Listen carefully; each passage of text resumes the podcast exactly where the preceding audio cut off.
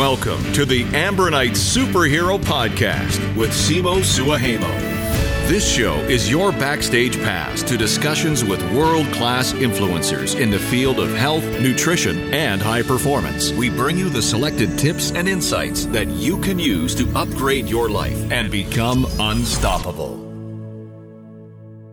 Right.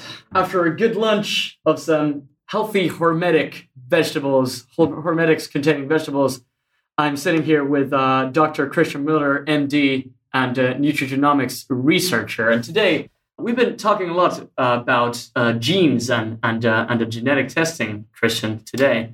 That is true. Yeah. And uh, one of the interesting things I, I just found in yesterday's news was that a team of researchers in the UK has identified the uh, one of the COMT mm. gene expressions as being linked to learning languages. Mm and uh, and the and the gathering or, or, the development of white matter mm. uh, in students during their foreign language course, and they could actually through a gene test determine with a, a significant level of of significance the success and the rate of learning of a, of a foreign language by looking at a certain expression of the COMT gene. Mm. I think that is pretty uh, impressive. What do you think about these these types of findings? Yeah, I mean, there's a lot of a lot of findings uh, which are basically trying that researchers are trying to connect certain genetic markers to certain abilities of the human body or of the humans in general. So, for example, there's a lot of research going on trying to connect certain SNPs or genetic variations to intelligence, for example. And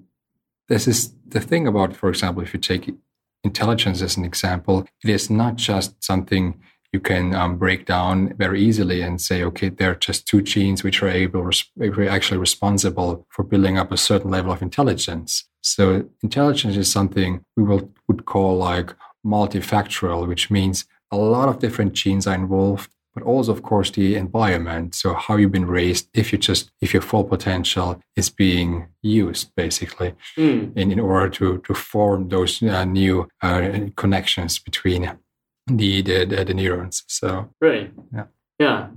I think uh, when things get really interesting and futuristic is when we're hopping one step further mm. from measuring what we have into creating or modifying what we have. Mm. That's really the next step. Yeah. So then we're talking about gene editing or gene modification, which is a rather new, I would almost call it a hype in the field of genetics. But you also have to keep in mind those genetic modification methods that have been around for, I would say, even a, a decade or even more than that. But back in the days, um, methods like zinc finger proteins or tallins, they were rather more like um, a sledgehammer in, in terms of trying to modify your genome. right. So, so not very fine tuned. Not tools. very, absolutely not, not very precise. So and a lot of un, unwanted mutations um, basically occurred if you were applying those kind of techniques. And also, they were immensely costly. So I still remember there was this uh, zinc finger protein approach like five five thousand uh, dollars or something uh, just for the protein itself. Wow! So this is um, just from an economical standpoint, it was not really feasible in a broader scale. And so new new techniques were developed, and now we we are at a stage where we have something called CRISPR-Cas9, and this is this is you should think of, of that more or more or less as the scalpel of gene editing, which is really making making enabling us to make precise um, alterations inside your genome. Right. So uh, with this with this uh, CRISPR-Cas9 technology, is it is it already possible to, for example, get your uh, children's genes edited or mm. edit your own genes or what's kind of the scope that we're we're at currently? I mean, I, I would say the possibilities are endless. I mean, the applications are basically endless. Of course, you have to watch the ethical standpoint here and, and decide on how far you want to go with that. But again, possibilities are endless, and it, it's not that we are actually uh, really trying to think about if a designer baby would be possible in the future. It is possible. The question is, it's possible. It is. The question is just, are we? Do we want that? Do we want to go as far as designing the perfect, let's say, um, offspring, right? Hmm. To have the perfect baby with the perfect eye color, with the perfect hair. Yes, that's just a question of um, upon if we want that. Yes. Yeah, yeah. Uh, I guess uh, in in countries with uh, way less reg- regulation in this space. For example, in China, I suppose there are already uh, pretty advanced human trials, if you if you will, going on in this in this space. Absolutely, I came across several papers from the from some Chinese research teams where they were actually uh, already like applying CRISPR-Cas9 techniques on human em- embryos, where they were trying to, let's say, cure a certain illness, a certain illness which were, was connected to um, to the blood, so a blood cancer type. And uh, I think those trials were successful, so they were showing us that it is possible. Yes. That is intense. Mm. I think you know many people might have this dystopian view that this will this will eventually end up in uh, segregating our society forever Mm. and and kind of you know like building this divide between the people who can afford this technology to engineer themselves Mm. and their children and with a population with no access to this type of technology. I personally have you know like I, I can see you know like arguments pros and cons again uh, for for that argument but uh, in general i feel that this is this is an exciting new space where we can essentially transcend our own capabilities at some point Absolutely, right. And right now, I mean, the applications, you shouldn't think of, about those applications just for, let's say, an early stage embryo where you want to edit something, but also things are getting interested when you look at, okay, how we actually can change the genome of an adult person, right? If the adult person already has a certain disease manifested, a certain inherited disease manifested. right do you have any, Yeah. any examples of the uh, diseases we can For example, you can t- you can think about like cystic fibrosis (CF), which um, is caused by a certain mutation in the CFTR gene, which codes for a calcium channel, and by that actually um, alters the viscosity inside your uh, inside your um, your thorax, where the lungs are basically are. So if those if the viscosity of that fluid is getting too thick, that person might is much much more susceptible to infections. And in the long in the long run, the only thing to cure those people in the past was basically a lung transplant. Right. And they also their, their their life expectancy was maybe 30, 35 years, 40 years. Of course, it's getting better by using modern an- antibiotics and modern treatments, but still their life expectancies were short compared to someone who is not having that kind of mutation.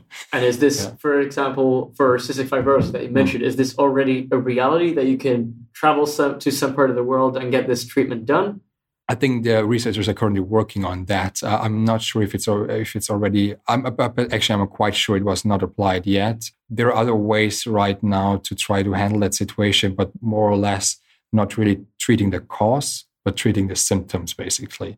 So there is. Um, well let's go Yeah. into that okay. Anyway, okay. There's so there's a, there's a there's a drug which basically is a ch- which is a opener of that calcium channel, and by that the viscosity gets restored. But still, that's uh, the drug is not. Um, just lost its approval here in the European Unions, and also the problem is that drug is just only approved for certain mutations inside the CFT, uh, Hmm. of- inside the gene, and uh, so it is not like this uh, complete solution for people which are actually having those that disease, basically. So we really should treat the cause, the underlying cause of the disease, instead of just treating the symptoms here.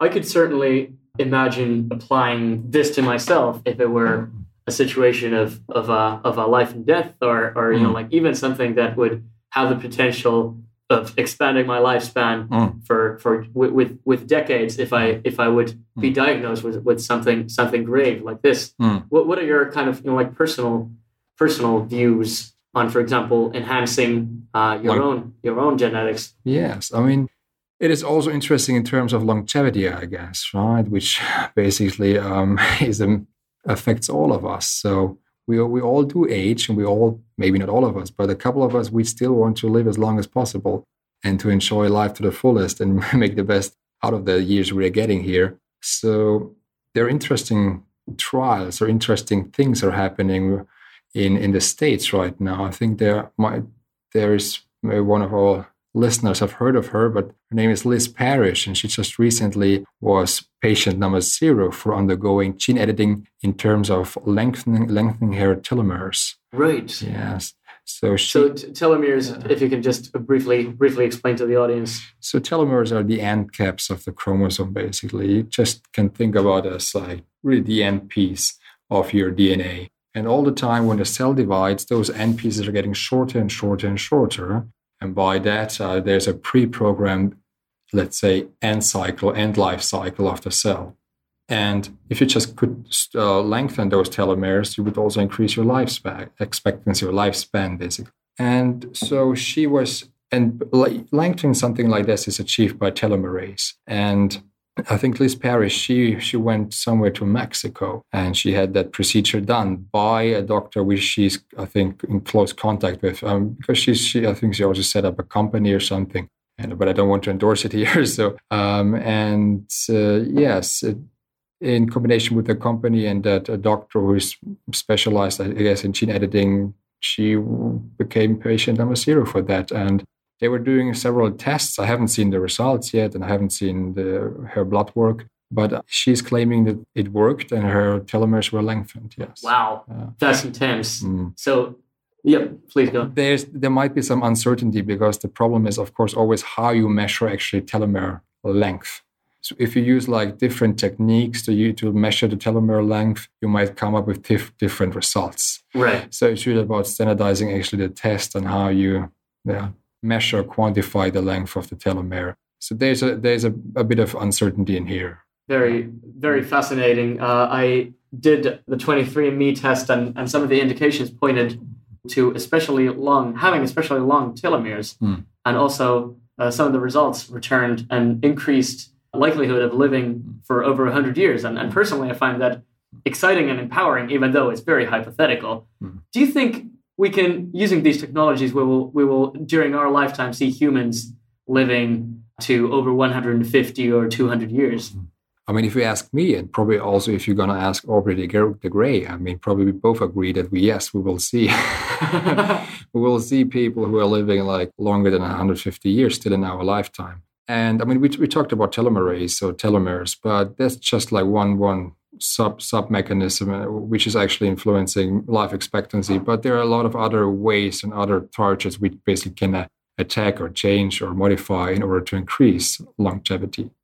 That's a fascinating topic. Also, a lot of uh, ethical controversy, as we as we mentioned. Have there recently been any major breakthrough that you've been especially excited about mm. looking from your, your own research mm. lens? So, I mean, of course, the CRISPR-Cas9 system could be seen as a major breakthrough, and it, certainly it is. But even that system is continuously undergoing um, some sort of evolution, basically, to refine that system even more. So there are certain approaches which are not even called CRISPR-Cas9 anymore. They're called differently, and they're supposed to even work more precisely, being cheaper in their application. And so just in that, in that, let's say, little space of gene editing, we see a lot of development being done. Hmm. And of course, I mean, every every company is pushing their agenda further, maybe to patent their own sim system, their own gene editing system, in order to get a certain market share and sell their product, basically. Right.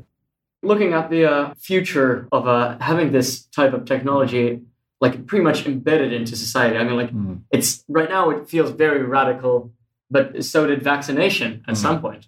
Do you see a future in which babies can be instantly cured out of, uh, say, genetic predispositions for very grave diseases mm. as a standard procedure, or or would that take place later in life? Hmm. Or how would it go? So it's already already being done basically. So if you are if both the parents are basically carrier for certain mutations, and you know the chances are great that also the kid, the unborn baby, will have that disease and become maybe homozygous in that disease if it is a recessive disease, then there, for example, in Germany, it is allowed basically to, to do a screening of the embryos and see if, um, if, of course, select only the unaffected embryo. Right. So that kind of selection, and we also, let's say, expand that and further also incorporate not just screening but also editing methods. So in Germany, this this type of uh, screening is also uh, which have to be fulfilled in order that the screening is allowed. And um, but yes, it,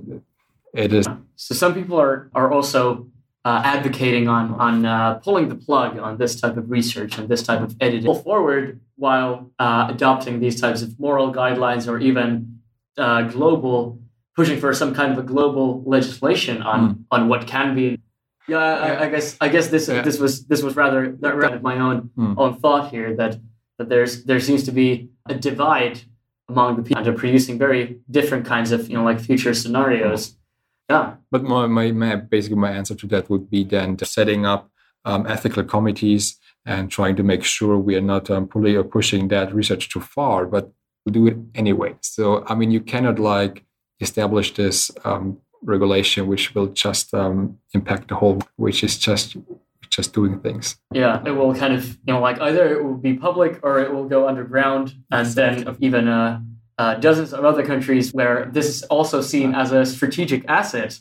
Absolutely. But also keeping in mind that, I mean, those techniques, I mean, of course, they might seem complicated, but still, I mean, if you're interested, especially, I mean, in the future, but also right now, actually, to experiment that by yourself in your backyard, doing hacking scene there, and which are trying to, yeah, use that kind of applications. So it is not really unthinkable dog embryos, you know, and, and trying to figure out. and it's just a matter of time until, yeah, you scenario here, and but it is thinkable certainly. Yes, yeah, so. I think it's it holds great promise on the what we could, you know, like imagining massive scale, uh, massive scale ultimate soldier, mm. developing kind of the warriors of the future, gene edited, mm. a dystopian thought of, of gene editing viruses or gene editing uh, something that could. The government decides to make their soldiers resistant to a certain virus. So on the battlefield, they will just they will just resistant. But of course, obviously, the soldiers of the other, let's call it team, or their other country, whatever, are nuclear warfare, which is basically based on yeah eugenetics. So. Yeah, th- this sounds like something straight out of a sci-fi. It's Really living in the future here. do you think it's already already possible, like theoretically possible, to to weapon that could, mm. you know, like for for example, like uh like uh only only attack a certain part, even people mm. at a at a you know like certain stage of life, you know, like something that would only affect like the uh, like like a, a typical mm. typical what is certainly possible right now is that you engineer viruses which are just uh, attacking a certain let's uh, call it a certain part of you for the whole CRISPR Cas9 system in in adult people to actually if you if you think about the CRISPR Cas9 getting it inside the cell needs a certain transportation vehicle a certain vector and the vector is usually a virus. Inside the virus and the virus attacks the body part or the body subsystem which actually needs the gene editing. Just um, let the, the, the virus attack a certain subsystem of your body. Caucasian people or only latin people i think that's we, we are still far away from that I mean, it's of course also something so right, sure, sure, and it might be quite unethical as well. So yeah, yeah. and that's I probably highly it, classified. You don't. It might be highly classified, and you do. So, yeah, definitely yeah. not. Yeah, I think this is this is more in the in the yeah. domain of the uh, of the uh, typical some of the most typical sci-fi and alien race mm. developing a virus to destroy mm. all humans in the galaxy, or or or the other way around, or last minute solution to an invading alien force mm-hmm. to infect them with a common human flu uh, to, to be able to save our planet in future there and uh, and uh, even even though there's pros and cons and mm-hmm. the light and the dark side mm-hmm. I'm, I'm very hopeful that we'll of the of the whole planet with these technologies. Absolutely. I just I'm just in hoping that we are using the technology not for like trying to build, but more or less really trying to cure inherited diseases and really use it for the right cause. Right? And immediately the military was taking it uh, for their own applications, and he was regretting CRISPR-Cas9 and the whole gene editing thing. It's always thinkable. The military is usually always the first adopters and teaching and will um, improve life on, on Mother Earth. I'm sure. That, yeah. I, am sure. Apologies. Thank you, Christian. This has been uh, truly uh, insightful. Thank you, Simo, for having me. Thanks for listening to the Ambronite Superhero Podcast. Please check out the links, show notes, and other episodes at ambronite.com slash podcast. That's A-M-B-R-O-N-I-T-E dot com slash podcast. Thanks again and catch you in the next episode.